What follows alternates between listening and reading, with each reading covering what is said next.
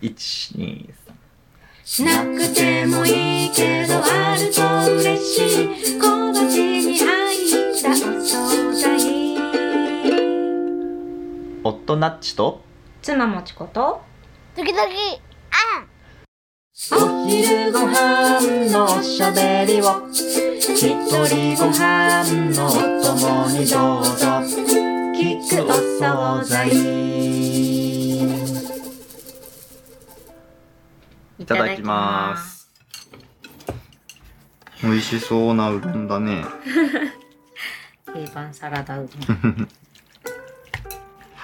前回お惣菜めっちゃあるみたいなあ話を。あそうだね。もう全部のせで一皿に全部乗ってるわ。今日は一品です。作っていただけるだけでね僕としてはもう。ね分割したらさこれもほらわかめサラダとかになるはいはいはいはい。なんかお惣菜を混ぜたってことよねつまりね。そうそう。うんうん。複数のお惣菜が含まれております。サラダうどんだからね。うん。いいのよ別にそんな取り繕わなくて。うん。もう味は美味しい。うん。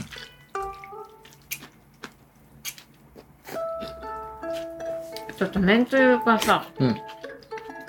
若干足りないかもしれない。なんかちょうど切れちゃったところで。うんあでもなかったらなんいいいいちょうどいいちょうどいい。うん。あわさび欲しい。あわさびいいですね。うん。今日はえー、なんだろう。これはぶっかけうどんなのかな？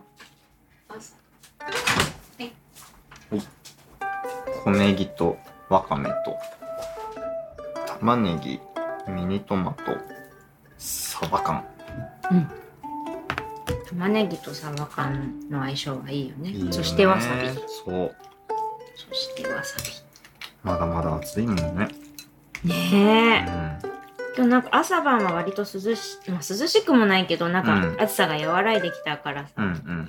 朝のこの部屋で仕事してだけど今行ったら蒸し風呂だった。サウナ化してた。うん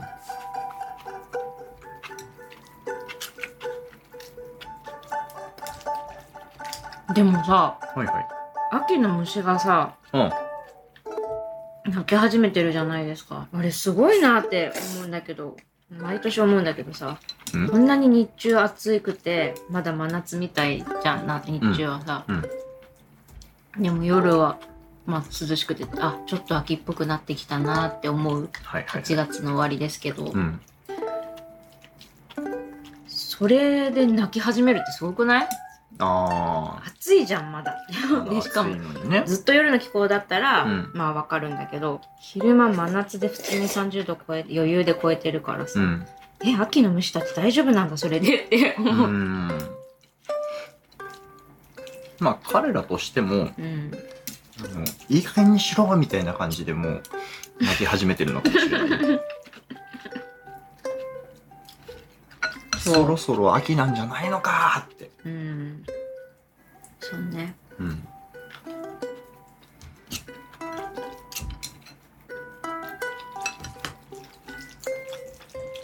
でもそういうなんかなんだろう。人間よりも植物とかうん。なんか虫とか動物の方がうん。ちゃんと季節を知ってるなっていうのはすごい不思議だなって思う毎年。うん桜が咲き始めたりとか、うん。なんか紫陽花のつぼみとかなんかすごいい自分個人的に印象的なんだけど、うん。まだなんか桜の余韻が残るくらいからうん。紫陽花が青い青っぽい花のつぼみをつけ始めたりするじゃん。うん。なんかあもう次の季節に行くんだみたいなのをうん。そういうなんかこう次の季節の準備をしている植物とかを目にするとうんうんうん。なんかこう何？DNA に刻まれてるじゃないけど、はいはいはい。なんか知ってるのすごいなーって。思う。そう。ねうん。うん。なんなんでしょうね。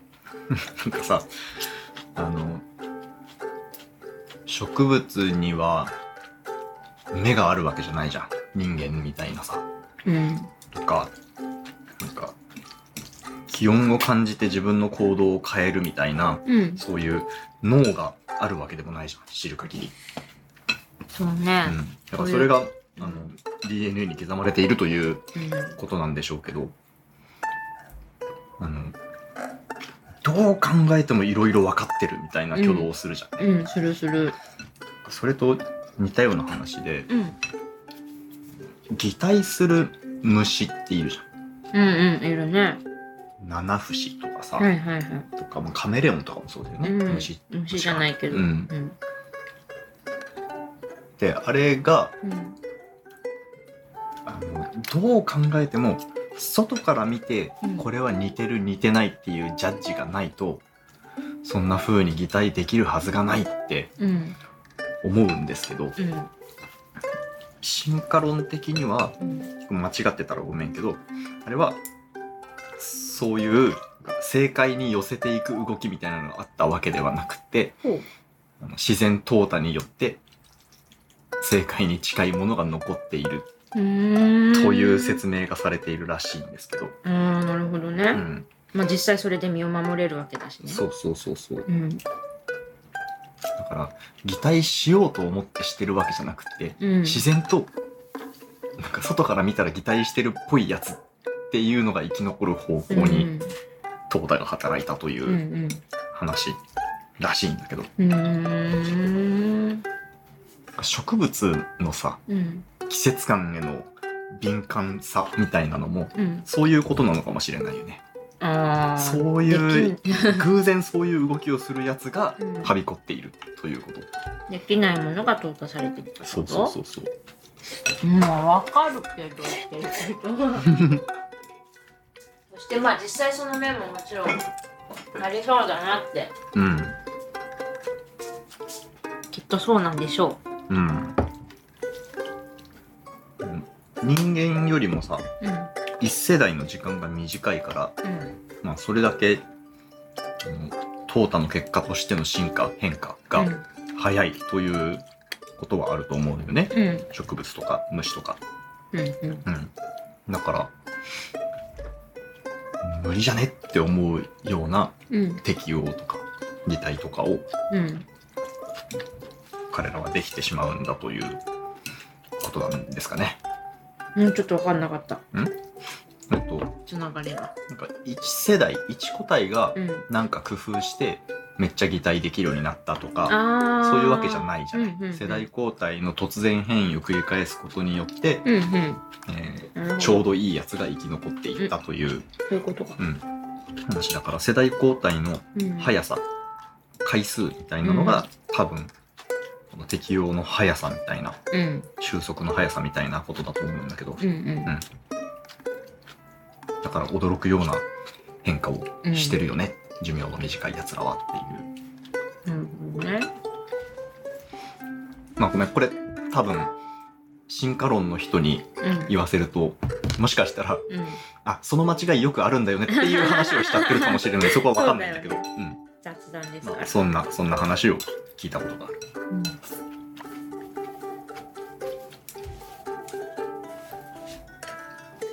なんかすごい今頭の中でぐるぐる考えてたんだけど、うん。全然話の方向性が違うんだけど、はいはい。さっきつぼみのうん。話とかをし始めた時は、なんか情緒的な話をしするつもりだったんだけど、うんうん。あの季節の移ろいみたいなところのなんかいいよねみたいな話をしてるつもりだったんだけど 気づいたらいつの間にか進化論になってて 面白いなと思いながらう、ん。あでもなんかそうだよねってナッチさんと話すとそうなるよなって頭の中で今思ってて。いやでもナッチさん歌の歌詞とか書いてたじゃんと思って。はいはいはい。だからなんかそういうその情緒スイッチみたいなのがうん。入る時もあるのだろうなあるんだったらそれってどういうものなんだろう。もしくはうんそういう歌詞とかも別に情緒スイッチじゃなくてあくまでもなんかまあフレーズの繰り返しとかさそういうのはあるなんかテクニック的なものとかもあるだろうから、うん。それだけでもしかしてできるのかみたいななんかそのナッチさんと情緒スイッチがねうん。今頭の中で気になったから聞いてみた。うーん。情緒スイッチとして認識しているものはないね。あそうなんだ。うんなんかわかんない。ベースの思考が論理的だからうん。その詩的なみたいな。うん。でも歌詞とかいっぱい書いてたじゃうん。んでそれどうやるんだろうって。あのねうん。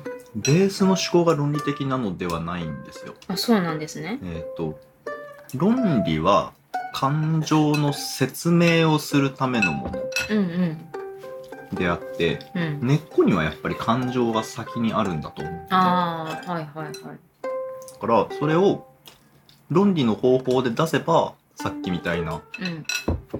進化論みたいなうん。これこれ不思議だよねみたいな話うん。になるし歌詞を書こうとすれば別に論理を通らずにうん。歌詞になるんじゃないかな。うーんなるほどね。じゃあいつもその転換みたいなものをうん。意識して喋っているってこと、うーん。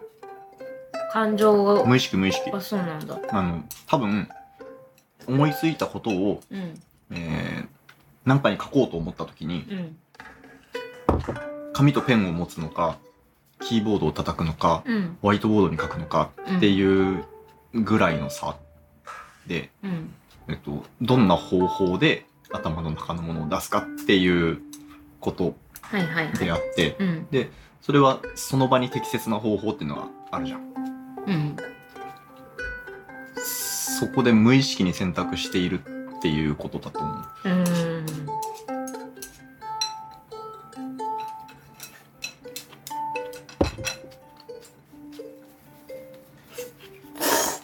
れでじゃあつぼみの話には進化論につなげるのが 適切だっていう回が弾き出されてあの話になってったのね。まあ、誰にとって適切だっていう話は置いといてそうですよ。いや面白かったから。うん。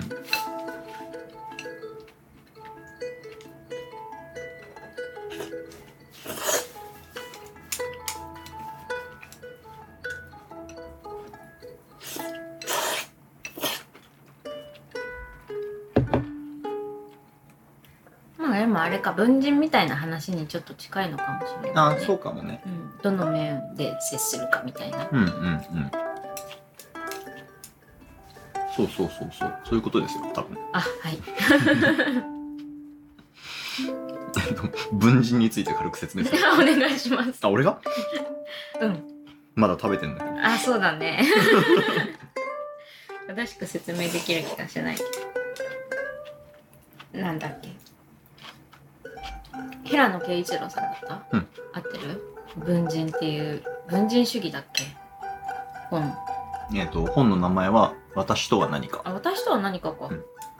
その中で文人というものの話がされててなんだろう。簡単に言うと私っていう人は存在しないのだみたいなこ。とだよね、うん。私の誰かがいてその誰かと接する時に見えているその一面も私っていうかその人によってその人の接する面が変わってて、うん。それは当然のことで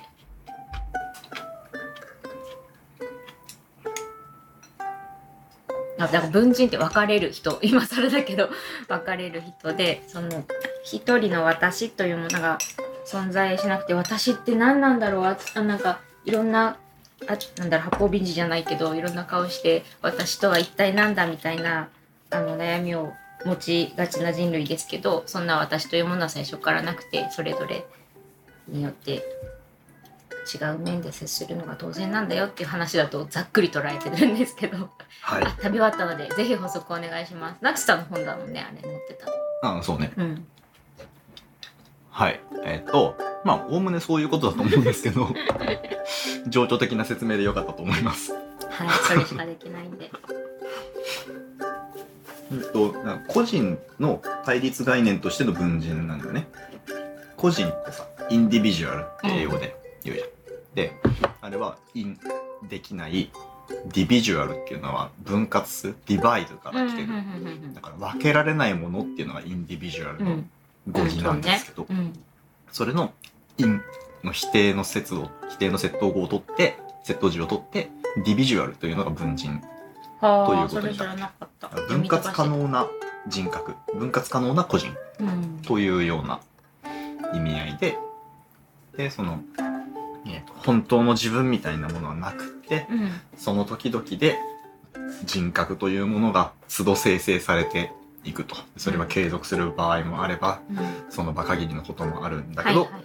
まあとにかくそれらを派生させている本当の自分みたいなものの存在を否定する概念。はいはい。そう本当の自分ね。うん、そう。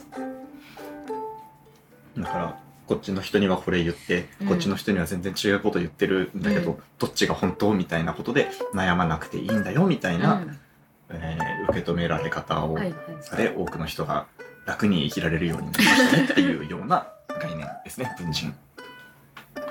はい。はい。何の話だったか忘れましたけど。だからなんか、なんか思ったこととかがあった時に、それをどんな方法でアウトプットするかっていうことのあー現れが変わるっていう、えー様子が文人みたいだよねっていう話だってね。そうそうそうだと思います。今はねポッドキャスト用の文人ですからねあ、そうだね。そういうことですよね。で、これ聞いてる皆さんも聞くお惣菜を聞いてる用の文人ですからね、今ね。そうだよねうん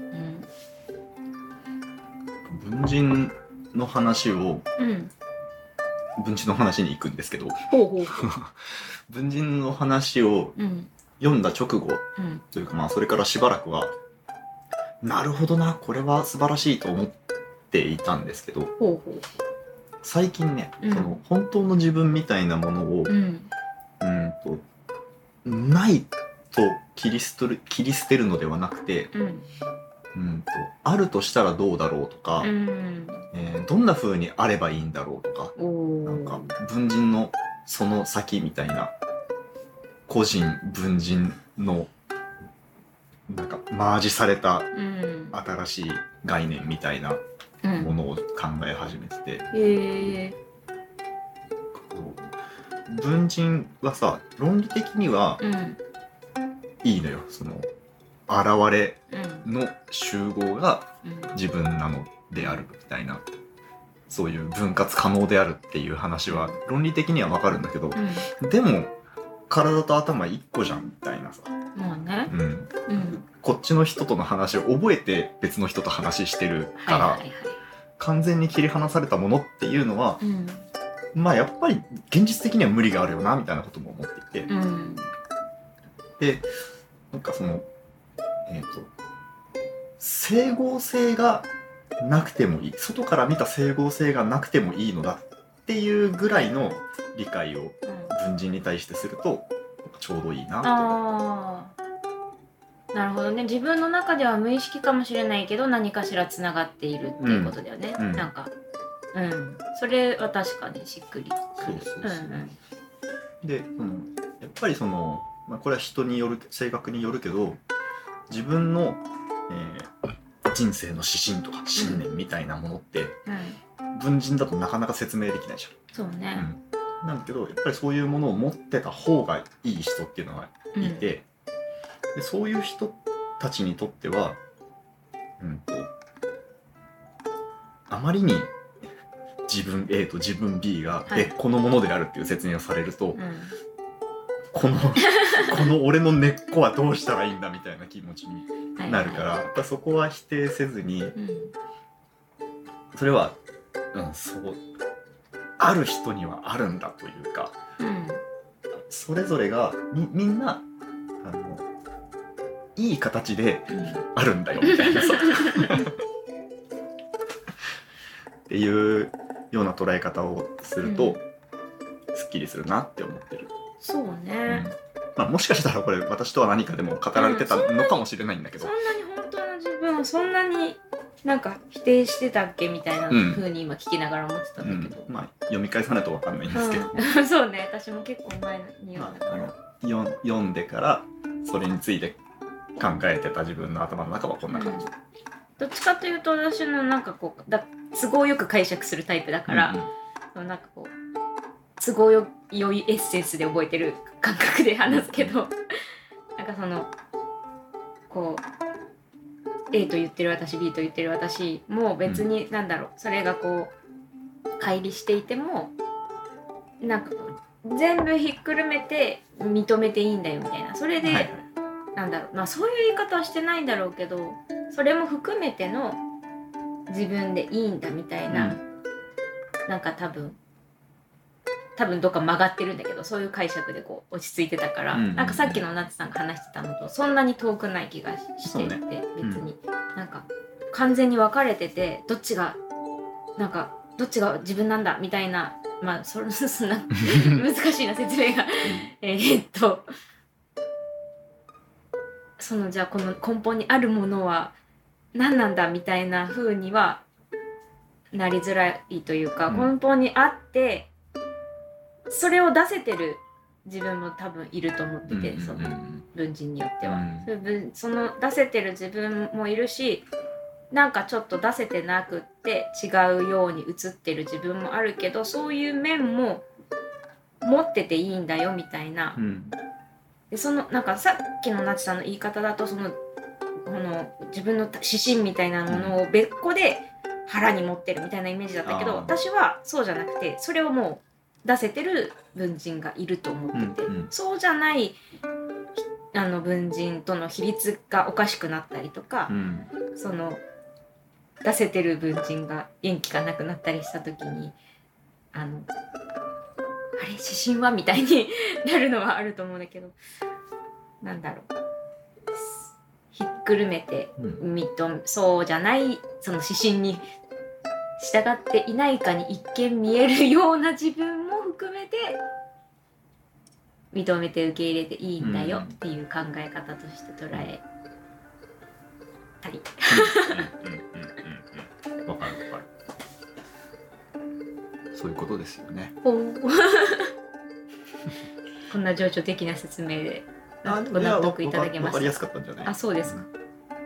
うん。今あの自分が話したことともちこさんが話したこととを聞きながら、うんさっきは、えっと、コアみたいなものはやっぱりあって、うん。そこは否定しないでいいみたいな言い方をしたんだけど、すうんでという表現よりもう、ん。文人同士のリンクというのがうん。コアな自分と思っていたものの実態なんだっていうかまあ自分の実態っていうのはやっぱりないんだけど、ん。そのリンクの部分っていうのは、うん。えーっとないと思わなくてもいい。あというかそそれはやっぱりあるよねっていうことなのかも僕が思っているのは、自分っていう実態はないんだけど、ん。文人が別個に存在しているのではなくて、やっぱその間のつながりっていうのはやっぱりあると。でうん。そのつながりがどんな風であるかっていうことは外からは見えなくていいんだけど、うん。そこそこのリンクを担保してるのがなんか自分、あでもなんとなく説得力ありそう、うん。そうね、うん。確かに。そうだよね。それぞれをこう分割してみるとさうん。ちょっと話はずれるかもしれないけどん。それぞれを分割してみるとそれぞれのコミュニティみたいなのって存在するじゃんうん。その先には。うん。なんか学校とか家庭とか、うん、そういうことよね。そう趣味。のなんかうん。習い事とかさ、うんそれは存在するんだけどそれをこう網羅的に持っているのは自分だけだから、うんうん。なんかそれこそが自分であるっていうのはなんか分かるみたいな気持ちになった。うんうんうんうん。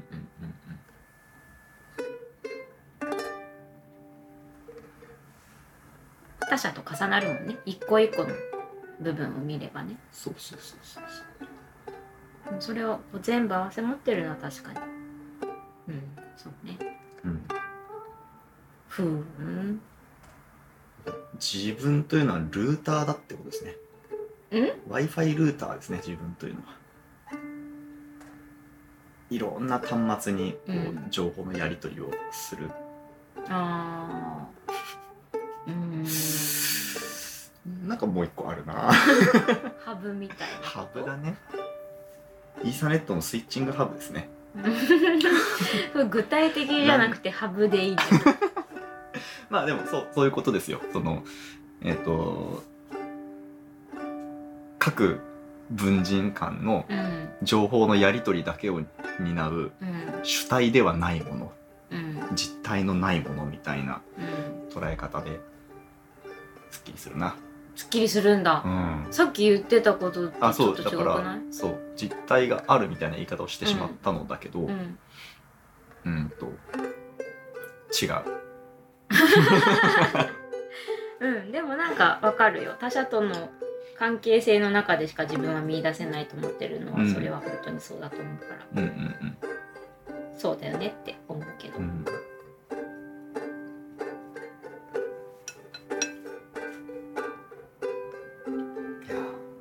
話しましたね。いい話だったんかな。映全画然全然私はつぼみによる季節の移ろいの話でよかった。の お昼ご飯にこんな頭使う話すると思わないや？そうですね。秋を感じるすずなんかねスズムシとかの話を最初はして、そういう話をしようと思ったんだけ来週しよう。どいいんだ来週しよういい。ならないここの文人では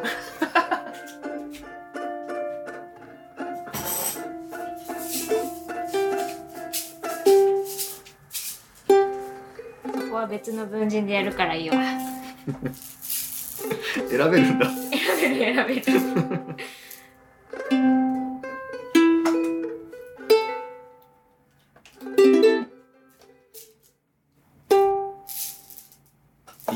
3今日のご飯にありがとう。一緒にいてくれて